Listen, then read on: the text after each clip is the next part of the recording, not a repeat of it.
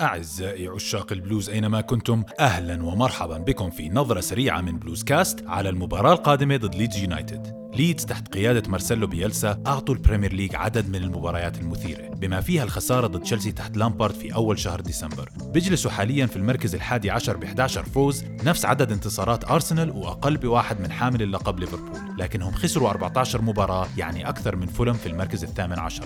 فبتحس إنه بيلسا وفريقه ما بيعرفوا يلعبوا للتعادل. وبعد فوز سهل نسبيا للبلوز على إيفرتون طبيعي نبدأ نفكر إنه تشيلسي مستحيل يقهر تحت تخل لكن إذا في مدرب قادر إنه يفهم تكتيكات ونقاط قوة وضعف الخصم هو بيلسا اللي بيب جارديولا نفسه بيعتبره قدوة. فهذه المباراة يمكن تكون أكثر مباراة لازم يبين فيها فرق الجودة والمواهب لأنه تكتيكيا بيلسا قادر يكسر هيمنة تخل على خصومه لحد الآن ويبطل فعالية منظومته العنيده واذا واجهناهم بنفس القوه والحده اللي واجهناهم فيها في اول مباراه الفرص رح تيجي واللاعبين لازم يستغلوها It is a very intensive game. It's a game with a lot of intensive runs from leads.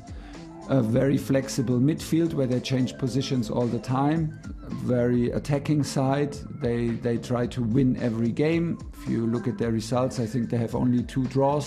They are brave. They are courage. They they trust in their physical ability and their in their in their capability of, of high intensity runs. And you have to match it.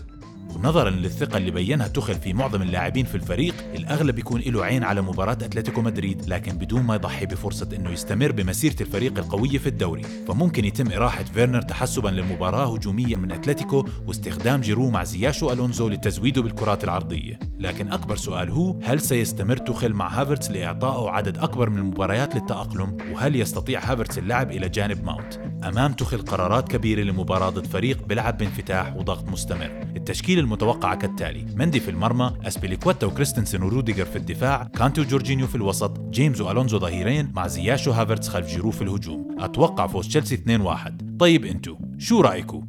أنا أبو زريق ويلا يا البلوز!